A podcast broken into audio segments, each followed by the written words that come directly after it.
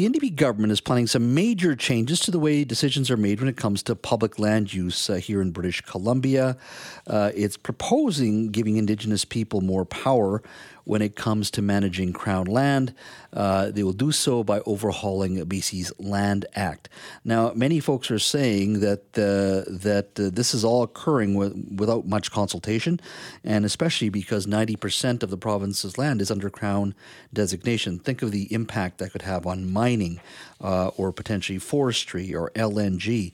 Uh, it could impact many, many uh, businesses, and many have already said it's hard to get things done in this province. take a listen to Nathan Cullen, BC's Minister of Lands. He's speaking to our Simi Sara this morning. Take a listen to his comments. So, what happens if if these changes to the Land Act pass? What it does is it enables the government to enter an agreement. If we were seeking such an agreement, like we did with the Tahltan in Northwest BC last year, all of that process goes to public engagement as well. It doesn't passing this doesn't mean the next thing happens automatically. We have to go through an entire stakeholder engagement process with the community, with if there's a mining company, as the case with the Tahltan was involved, they were deeply involved. And then that also has to pass through cabinet. That was Nathan Cullen speaking to our Simi Sara this morning. Now, uh, there was uh, some analysis of the uh, BC Land Act legislation. It was uh, written up by Robert Junger, who's a lawyer with the law firm of McMillan, uh, and a few of his colleagues. And uh, take a listen to this. Now, these this is law, these are law firms that advise big companies in logging and forestry about Indigenous law. and here I'm going to read, read from the analysis from McMillan. It says, "quote But make no mistake." the subject matter of the consultation is unprecedented and of profound importance to any company that requires authorization to use Crown land in BC.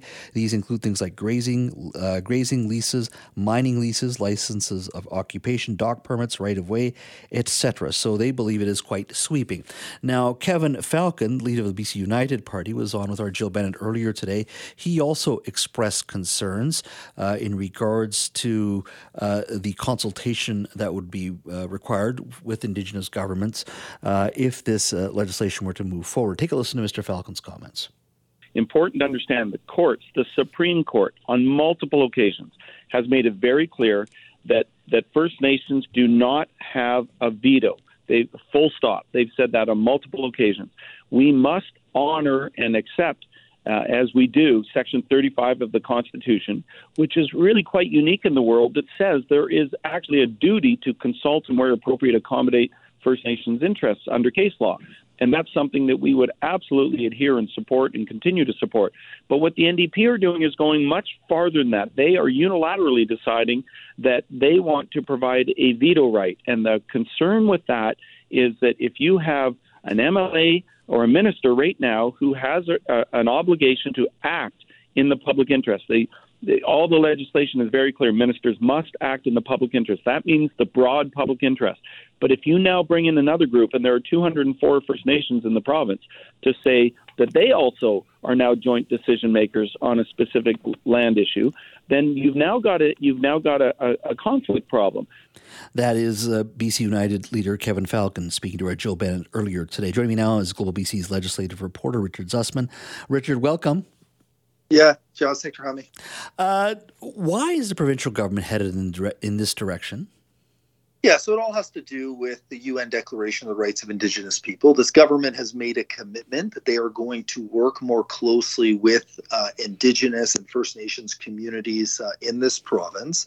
Uh, Premier was asked about this yesterday when he did a press conference. He said, in part, we've been engaging in the work with First Nations around major projects, private projects, public projections, and Northwest transmission lines uh, this is about dialoguing and ensuring that the province does things differently in the past, that uh, there have been projects approved in the past only later on to have rejection from First Nations communities that, in some cases, have derailed projects entirely. This is about going and speaking to First Nations communities in the onset. But the issues that Kevin Falcon raises around this idea of a veto, and there's nothing in this consultation that describes any of this as being a veto. Those are politically loaded words uh, that are meant to uh, send a message to people that somehow one First Nation supersedes their power over everyone else. I, I don't read that as being the case. But what this does do is produce uncertainty for the business community who may want to engage in projects in British Columbia, and that is clearly concerning. So uh, there are political PowerPoints at play here, but I want to let Khelsilem have the last word on this. He posted on Twitter, uh, Squamish Nation councillor saying governments exercise authority, Indigenous governments exercise authority over title lands as an Indigenous right.